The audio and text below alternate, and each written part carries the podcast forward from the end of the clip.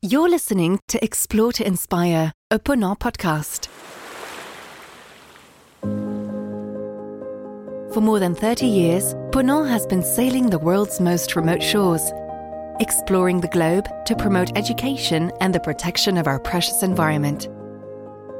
This podcast provides a unique chance to hear the travel stories of passengers and crew as they share unforgettable memories of other cultures, biodiversity, and experiences that touch them profoundly. How do you prepare for an experience with a different culture? How do people from the other side of the world practice the same profession? What do we learn from unexpected human encounters? In this episode, we share the moving story of Jeannine, who 11 years ago met a teacher in a village school on the Orinoco River in Venezuela. As a teacher herself, this precious moment was a valuable chance to reevaluate how she viewed her own profession. This experience took place some 11 years ago. Although my memories are not as sharp as they once were, the emotions remain vivid. Every time I look back at the pictures we took during that cruise in the Orinoco Delta, I, I get tears in my eyes. This was the second cruise with Ponant for my companion and me. We have been on many other trips since, but this one has stayed with me. The visit to the village of El Toro in Venezuela will remain engraved on my memory forever. Although I adored the flora and fauna there, what touched me most during this cruise were the human encounters. We certainly weren't disappointed by the beauty of the landscape, far from it. Before we disembarked in the village of El Toro, we had marveled at the Salto Angel waterfalls in the southeast of Venezuela. They are more than 900 meters high, making them the highest falls in the world.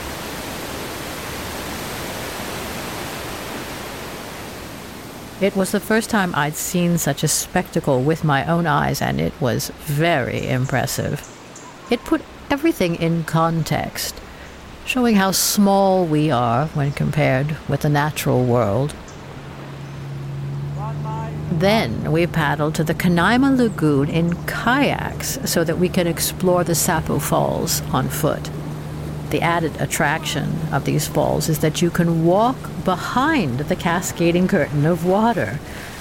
We expected to get soaking wet, but not as much as we did.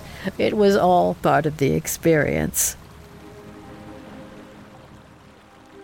However, although these moments were special in many ways, they didn't move me as much as meeting the indigenous people of Orinoco, known as Waros did. We stopped at the village of El Toro halfway through the cruise. The disembarkation was done via a wooden pontoon. My initial impression of the village was that it was a bit basic, but it had a welcoming and, and friendly atmosphere.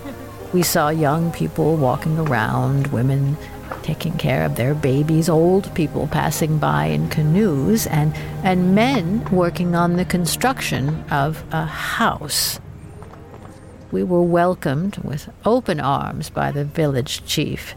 He knew our ship's captain because Ponant crew members and passengers had visited previously. And the atmosphere was very relaxed.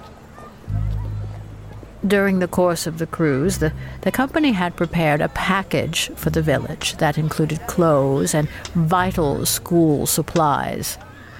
When I read about it in the ship's log, I selected some items of clothing to donate. The villagers give us a glimpse of their village, their way of life, and their customs, so I felt it was only right that I would try to improve their comfort in return. They may live in a remote place and have a very different culture from ours, but they are also open to what's happening in the world. After landing, we walked around the village, and the chief gradually led us to the school. When we arrived, younger children were sitting on wooden benches in the courtyard. The ship's captain was with us and thanked the teaching staff for welcoming us. He also gave them the package of school supplies and materials. After everyone had introduced themselves, some of the older girls who wore beautiful traditional dresses did a dance in the courtyard. All the children were singing. It, it was wonderful to see them so cheerful. Although we didn't understand the language, I remember it was particularly melodious. Eh, It was difficult to communicate and show our gratitude, but I, I tried to respond and congratulate them with smiles and, and gestures as, as best I could. I was already over the moon, but what I experienced afterwards only amplified these emotions. When I originally discovered that we were going to visit this village, I asked the expedition leader if it would be possible to meet a nursery school class.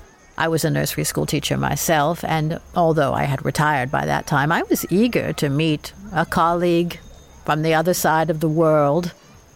Well, at first, I, I was a little intimidated. I'm I'm a quiet person, and I obviously didn't want to impose myself or give the impression that I was I was coming to pass uh, judgment. So I, I waited for the teacher to approach me after the girls' dance had finished. My companion stayed with the group, and I, I went with her and the children to the classroom. Although it was relatively short, I will never forget that experience. She pointed out some drawings that the children had done and showed me what the class was doing before we arrived. The children had to write on dotted lines. Funnily enough, the exercises were quite similar to what I taught back home. What touched me, though, and, and what I found admirable, was her ability to do this job with so few resources. That's when you realize how lucky you are to be so well equipped. I put myself in her shoes, and it, it made me feel a little sad. In this classroom, there were just a few chairs and old tables. Nothing was superfluous or extravagant. However, the atmosphere was joyful. The children were all smiling, motivated, and happy to be there. Others were peeking at me through the window of the classroom. Yeah, they were very curious. The teacher was extraordinarily gentle with the children, and the more I observed her, the more I admired the work she was doing. I actually had a hard time leaving them to go back and join the group. When I got back on board, I, uh, I mulled over what I had just experienced for a long time. It, it really made me think and evoked powerful emotions. I went on other cruises afterwards, and I took the opportunity to visit other villages and other cultures, but I never experienced the same overwhelming feelings. The fact that I was able to identify with this woman had a lot to do with it. It allowed me to put into perspective the job that I had been doing all my life. As a teacher, I know that you never stop learning, whatever your age. Previously, I had the feeling I'd seen everything in my career. Well, in the space of an hour, I rediscovered my profession through the eyes of another woman. I was humbled and proud at the same time. Meeting people like this on a cruise allows you to learn as much about others as you do about yourself. You have just listened to Explore to Inspire, the Ponant podcast. To prolong this escape to remote and wondrous destinations, join our community of enthusiasts on the Ponant social networks or visit our blog escales.ponant.com. We hope to see you soon to share more beautiful stories on our next podcast episode and on board our ships.